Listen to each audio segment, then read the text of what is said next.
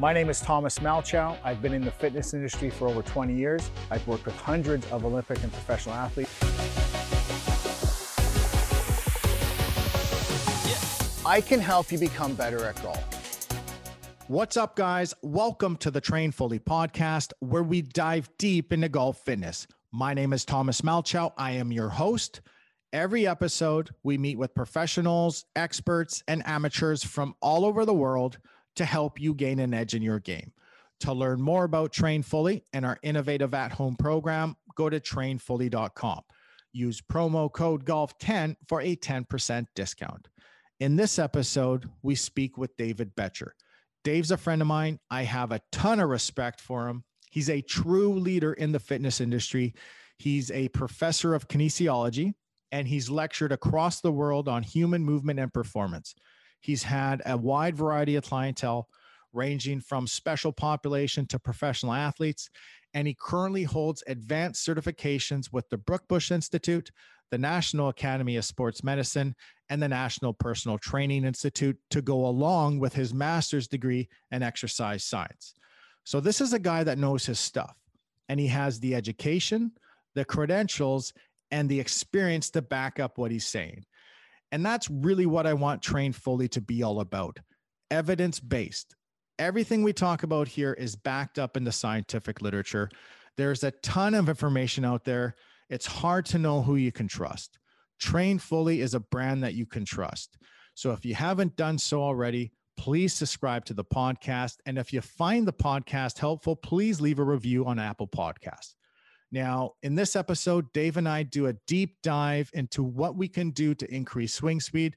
We talk about stretching, what is the best cardio for golf. We talk about strength training and what supplements we should take. All right. So joining us today, Dave Betcher. Dave, welcome to the show. Yeah, thanks for having me. Well, right now in golf, the big thing is everybody's looking for more distance. And there's a lot of different things that go into hitting a golf ball far, but all things being equal, the golfers that have the highest club head speed are going to hit the ball the farthest. So let's start our conversation here with things golfers can do to increase their club head speed. And let's kick it off with flexibility training. I know when I say flexibility training, strength, power, and speed is usually not what comes to mind. But Dave, can you explain how flexibility training can, in fact, improve all of those things? Yeah, sure. So um, I think uh, kind of just to, to start it off and kind of exactly go with what you had said, everybody's worried about distance and simply because distance equals money in the uh, PGA tour, right? The farthest drive is usually the one that wins the most money, um, which is great, right? That's what, that's, let's, let's chase it, right? Um, but flexibility has a tremendous impact on overall performance and power output and really the ability to maximize distance of a club head speed or anything anything uh, to that nature. And when we start looking at flexibility, it's not just somebody who's got the most flexibility, it's somebody who has optimal flexibility for what they're doing, what they're trying to look for, what they're trying to uh, achieve. So, um, you know, it's not just a matter of doing stretches, just do them. There's a specific sort of sequence or a specific sort of um, kind of template that we can follow to help get the best out of somebody, so to speak. Um, so I, I, think that obviously with, with golf um, in particular, it's a very unilateral sport or a very asymmetrical sport. Uh, just in the nature of it, right? You either are a righty or a lefty, and that's kind of how you're you're swinging. Um, so obviously we're going to need a little bit more control and mobility and flexibility uh, and we're going to have a little bit more on one side compared to the other and that might be okay for the sport. But making sure that we address both sides is actually shown to enhance performance even more.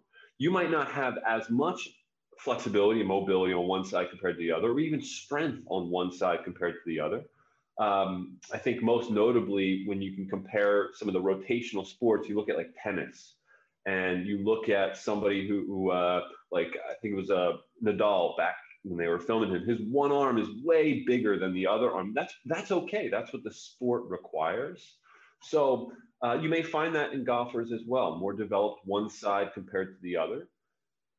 But maintaining that mobility and flexibility is immensely important to not only maximize performance, but also longevity in that sport. And I think that's really key there too. Yeah. And that's something that when you're talking about, when you and I, we work with, with professional athletes and we don't just stretch for the sake of stretching, right? You can't stretch your way to improve performance. It's very targeted.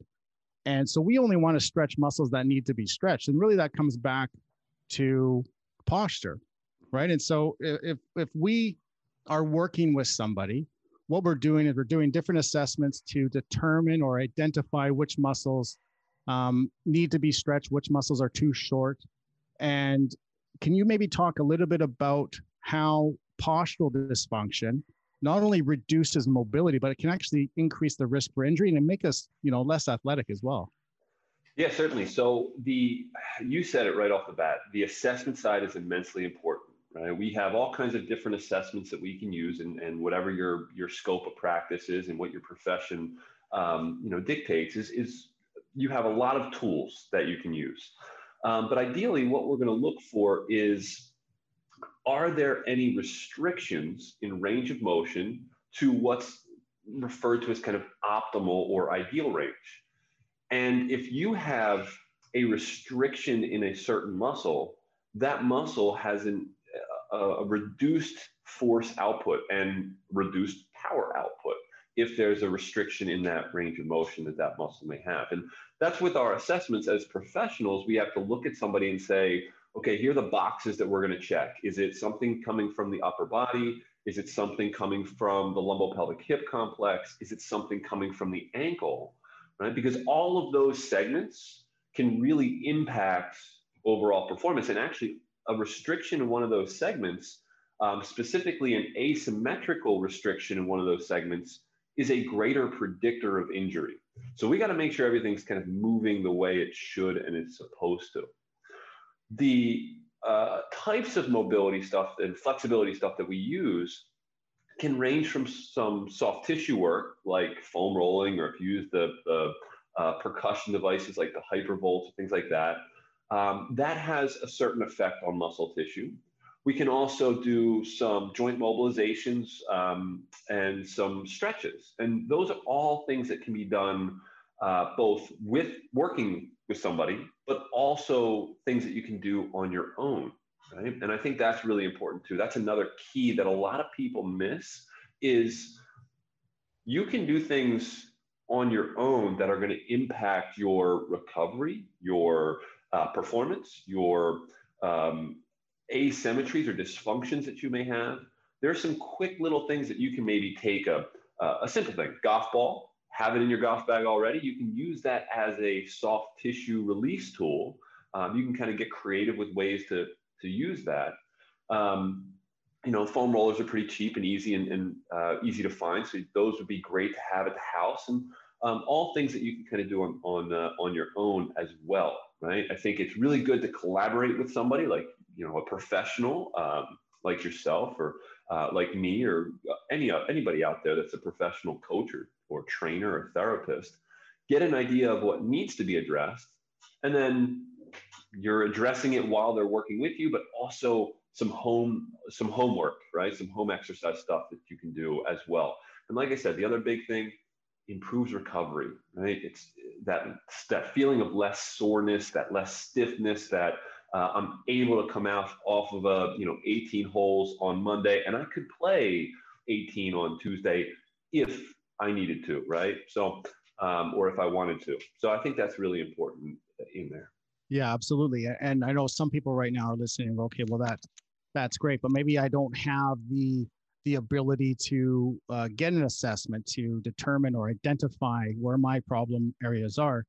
But fortunately, the body tends to adopt a predictable set of compensation patterns, and because of that, there are three main postural dysfunctions described in the scientific literature. We have upper body dysfunction, we have lumbopelvic hip complex dysfunction, and we have lower extremity dysfunction. And so we could uh, create a corrective strategy that addresses those three postural dysfunction. That would go a long way in helping the majority of the people. uh, even people that don't necessarily think that they have those postural dysfunctions, you probably do to a varying degree. And that's kind of really the unique thing about train fully is it addresses the imbalances that most people tend to get. Now, staying on the topic here of stretching, what's your this is something you and I have talked about before. What's your opinion of stretching before sport? It's an interesting topic, right? So, um, if you're taking a muscle that is identified to be short and then you stretch it prior to competition or activity or whatever, you're you're good as long as you do something to address the other side as well. So I'll give you a great example. Um, one of the muscles that tends up tends to be kind of uh, short and, and, tight or overactive is uh, in the lower in the lower extremity is the calf, right? Um, just from being in you know on your feet in shoes, whatever. Um, so the calf gets overactive. So if we do a stretch of the calf, I want to make sure that I activate a muscle opposite the calf, my tibialis muscle, my little shin bone muscle, um, to kind of address some of those changes that we've just made.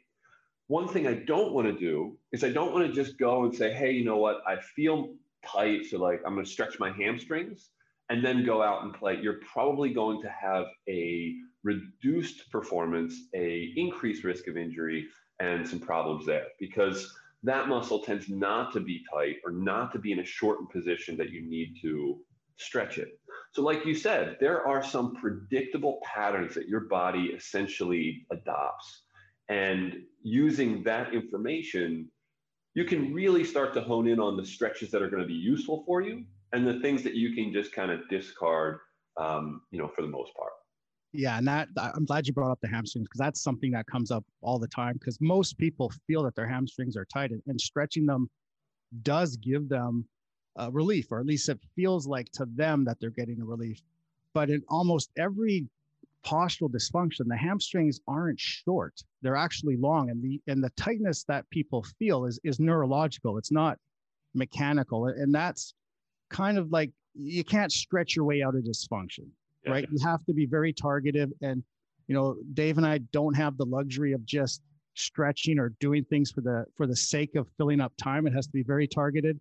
Again, the unique thing about the Train Fully program is it takes that specificity and allows you to do it at home by yourself. Just follow along.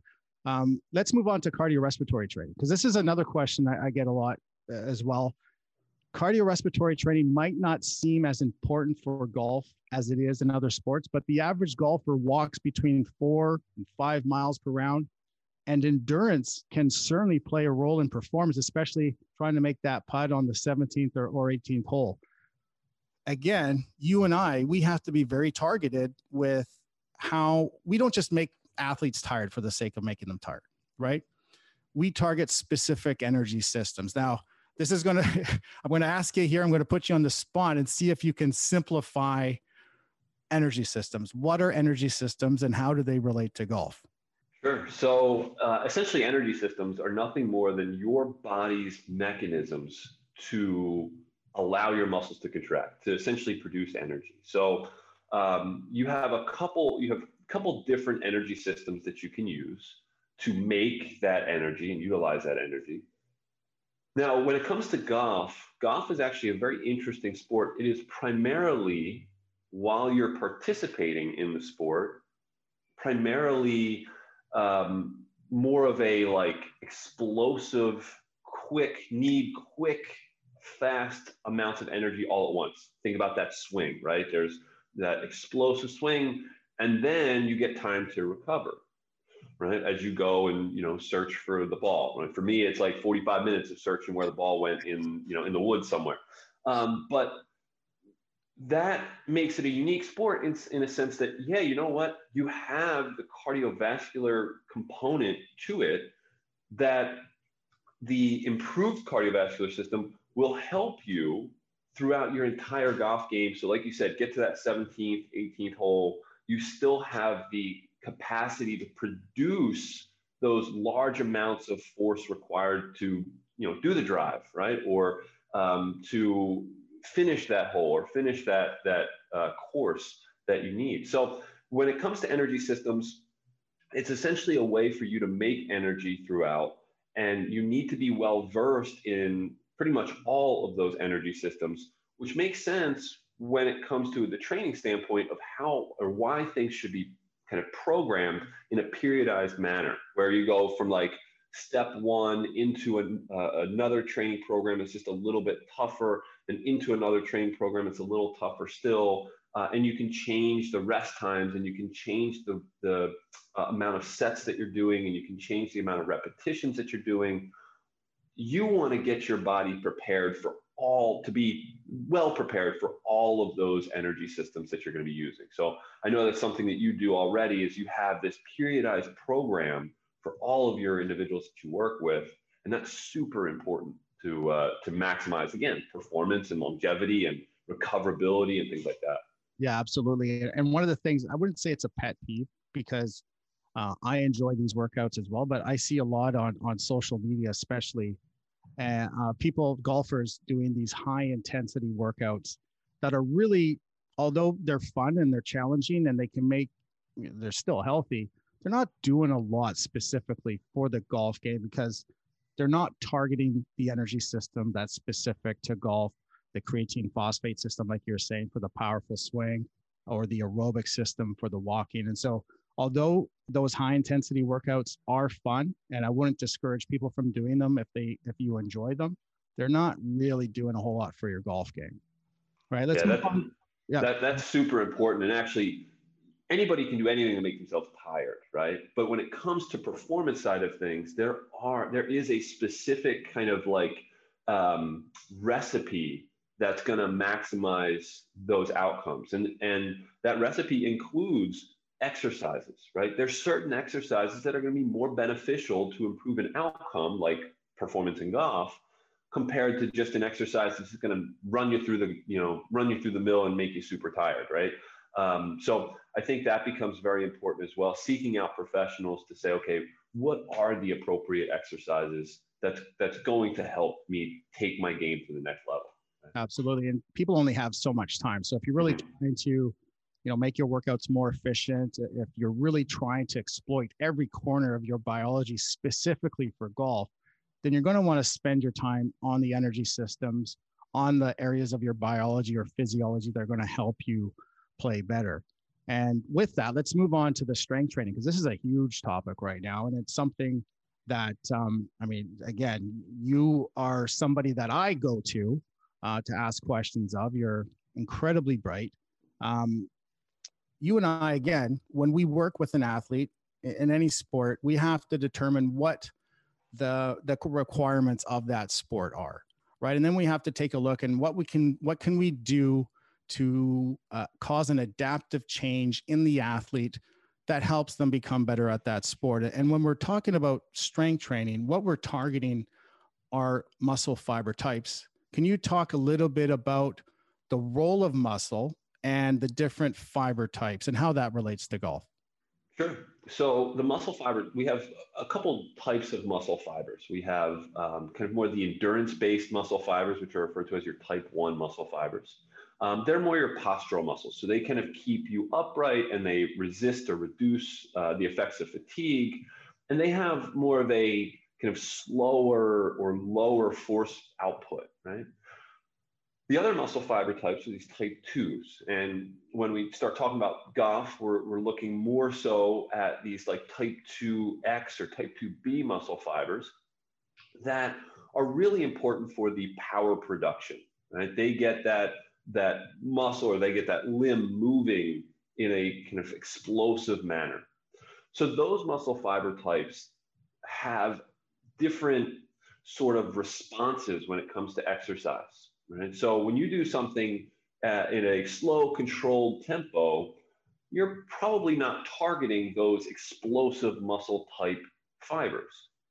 So when it comes to uh, performance, sport performance, we want to make sure that the exercises that you do within your training routine are going to match those exercise or those uh, muscle fiber types that you need to call on in your sport. So uh, incorporating some some strength uh, exercises or some strength movements are super important because that's going to train those muscle fibers to produce force, but also taking somebody through um, some reactive or explosive movements within their workout is going to call on those muscles to be explosive or fire explosively in nature. That way, when they get back out to the, the course, they can call on those muscles again and they have that in there. Strength training is, an, is a well-rounded strength training program is incredibly important for just overall performance as a whole. You need a little bit of the endurance muscle fibers, you need a little bit of the, the strength muscle fibers, and you also need a little bit of those power muscle fibers as well. So making sure you're hitting all of those types within your training regimen is really, really important. It, it, it kind of builds like a, a suit of armor for you right? Incorporating or having all of those muscle tissue types trained and ready to go gives you this like suit of armor to help you carry you through your uh, through your your day, right? Or your your match, right? So whatever it is. Absolutely. It's like, well, you used the word earlier, and it's a word that I use all the times. It increases your capacity, right? You, you have the ability to to do more work. Um, I have a lot of people. Like I would say every week I have people reach out to me who have been doing strength training for sometimes a number of years and they're they're incredibly strong. And when I assess them, because they're say they're suffering with injuries or they've had a decrease in their performance and they don't know why they've been working out and they, they just can't understand what's going on. But when I assess them, we can find some compensations. And, and more often than not, and people that have been working out for a long time, usually on their own, we find synergistic dominance right? Can you maybe explain what synergistic dominance is and how it hurts performance and increase the risk for injury? Yeah sure. So we can kind of go back to your posture um, statement of earlier right? So posture plays a huge role in in performance. Well if you have something that's if you have a muscle that's usually responsible for the movement right uh, and that muscle, for whatever reason, poor posture, dysfunction, whatever previous injury, if that muscle shuts down, there's going to be some other muscles that take over or that try to take over the job of that shut down muscle. And that's where this synergistic dominance comes into play. Right? We get these little muscles trying to do the job of a bigger, stronger muscle. It's like if we were, you know, playing tug of war with, uh, you know, my team versus another team and I'm the biggest, strongest guy on the team. So I'm going to be doing most of the work. But if all of a sudden I decide to just like take a break, let go, my entire team is going to be, oh, we're going to be, they're going to be trying to pull, take up the slack of me that just decided to let go. And that's going to create a almost guaranteed to create a losing scenario there. If the strongest guy on your tug of war team decides to take a break, you're more than likely going to lose. So the same thing kind of happens in the body. If your, let's say, glutes, for instance, which are the biggest, strongest muscles in the body, decide to shut down or decrease their capacity, you're going to have other muscles try and take over the job. And now your swing's not going to look as great. Your power output's going to be decreased. Your uh, endurance capacity is going to be decreased. Because think about it, if you got a whole bunch of little guys trying to pull, they're going to get fatigued a lot faster than if you had the bigger, stronger guy on the team pulling. So that becomes a really important piece of the assessment side of things and say, okay, now that I know this muscle's essentially taking a break, let me go in and start to try and wake them up, right? And I wake them up through various forms of uh, we call it corrective exercise or various various forms of isolated activations for that sleeping, napping, you know, muscle that decided to, to kind of shut down. Um, and it again correlates with that postural dysfunction that you talked about and just overall posture as a, as a whole. We can start to identify what are the common muscles that become underactive or become, you know, take that day off. And glutes are a big one. Your core is a big one. Your rotator cuff is a big one, right? They all tend to shut down and those end up being the main muscles that stabilize the spine, stabilize the shoulder, and allow you to generate a lot of that force through a swing, right? or really anything, but golf specific through a swing. Um, and if they're napping, if they're not working, your game's going to to suffer. Yeah, absolutely. And that's a that's a big one. The glutes are, you know, they're referred to as the king of the golf swing. But because like most of us are spending the vast majority of our day sitting, especially now with, with COVID and everybody's working at home. And when we're in that posture so often, this is when those imbalances start to creep in. We get the muscles in, in front of our hips start to become shorter, the muscles behind our hips, the hip extensors, the glutes, they become longer. And we lose force production for hip extension, which is a pretty important joint action for being a human being, right? Being able yeah. to extend your hips. Yeah. And so the nervous system will adapt and it will start to recruit the synergistic muscles, the hamstrings, the posterior fibers of adductor magnus, the erector spinae to pick up the slack. And it's kind of like a, it, it helps you get through your, your daily activities, but really it's, it's increasing wear and tear on your joints. It's um, decreasing your performance. And like a lot of people have a hard time understanding this, but I've worked with professional hockey players, for example, they they can squat or deadlift hundreds of pounds but they have underactive glutes and it's really hard for people to to understand that. And that corrective strategy of, of being able to go through identify which muscles need to be sort of ramped down a little bit need to be inhibited and and using a foam roller or lacrosse ball whatever you have to do that is really the secret sauce to improving your movement and, and improving your your performance. What um yeah, let's move on to plyometrics because this is something that is maybe not appropriate for everybody, although we can modify the exercises. But I know it's a huge thing, and I see it on Instagram, and I see again done incorrectly quite often. Maybe explain plyometrics, how to implement them. Sure. So, so plyometrics is nothing more than producing maximal amount of force in the shortest amount of time. Right? Pretty much it. That's essentially power and plyometrics in a nutshell. What sort of activity, exercise, movement produces maximal force in the shortest amount of time possible? Things like jumps um, are done in the gym, throws, uh, med ball slams, things like that. But we have to make sure that we have a that we're when we do those exercises, we create a really really short transition time between the, the loading and unloading of that movement. So for a, uh, I'll use the example of a golf swing, right? Because that can still kind of be power and plyometric in nature. So when you wind up, as you come back into that swing, you're loading some of those tissues up, almost like a rubber band. You're stretching that rubber band and you're storing energy. Well, if I go up and I decide I just want to hang out there for a while and stop there and think about what I'm doing and you know, run through all the steps in my head that I'm making sure I'm, you know, making, I actually end up losing power and force output out of that, right? Because that muscle tissue, it's not just like a rubber band. There's also some plasticity that happens to it. So as I stretch it, that muscle tissue can kind of uh, kind of conform to that. So I lose that quick elasticity or that quick recoil that you would have in like a spring or a rubber band. So as I wind up, I want to make sure that transition time is almost non existent as I go from my loading to unloading position. Um, when we see it in the gym, like uh, box jumps, for instance, when I go and try and jump up, the first motion that I do is I go down, right? I'm loading those tissues.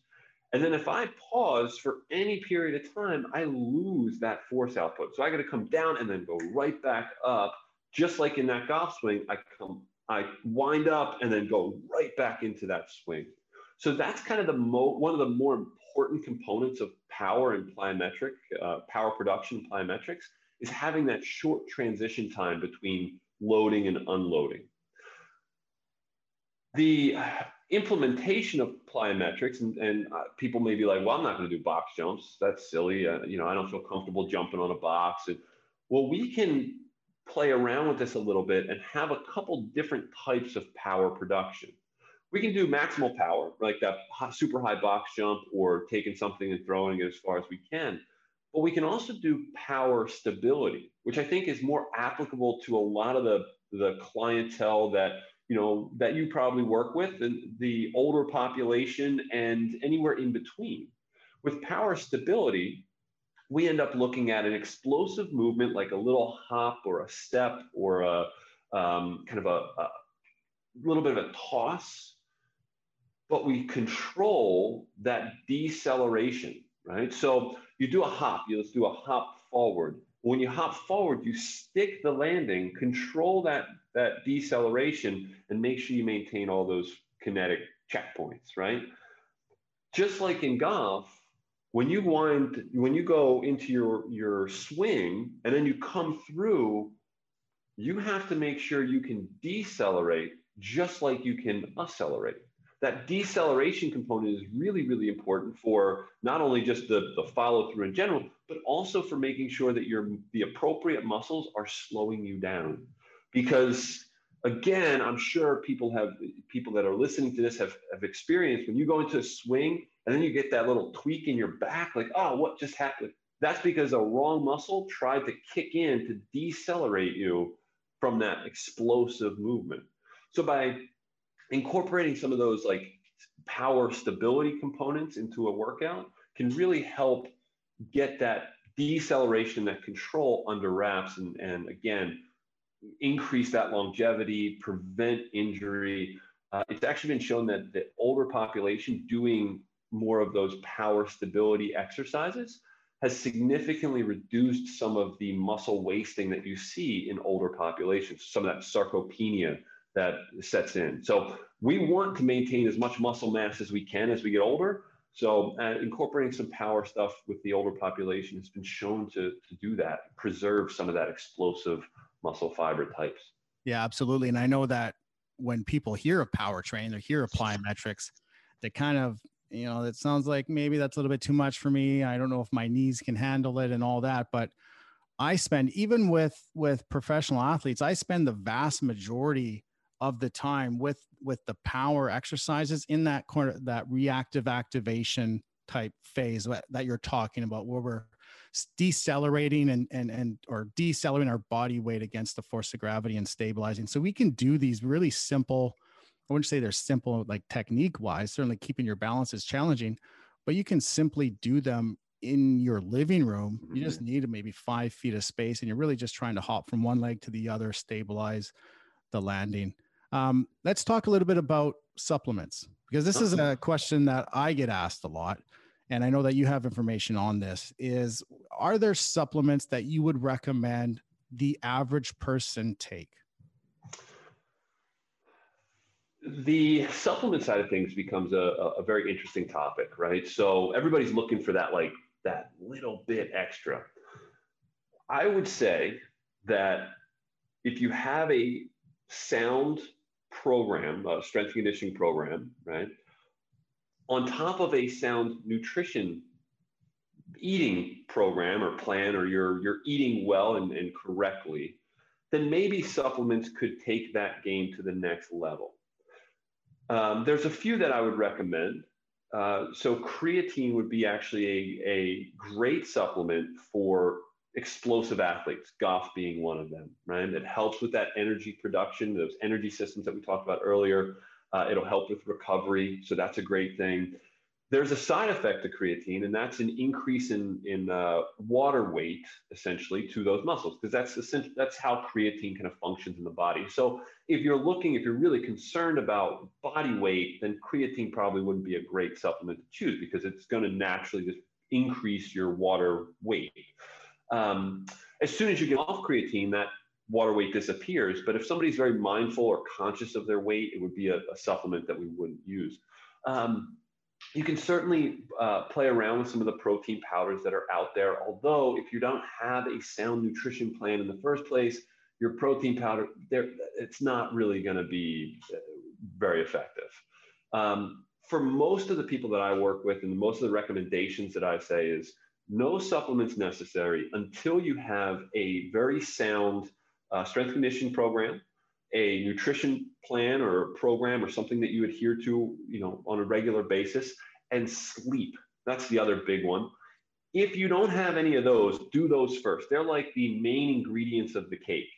And then supplements would be the, I don't know, the, the, the sprinkles on top, right? So um, so like I said, creatine would be one. Caffeine would also be one because the because golf is does have a cardiovascular component to it.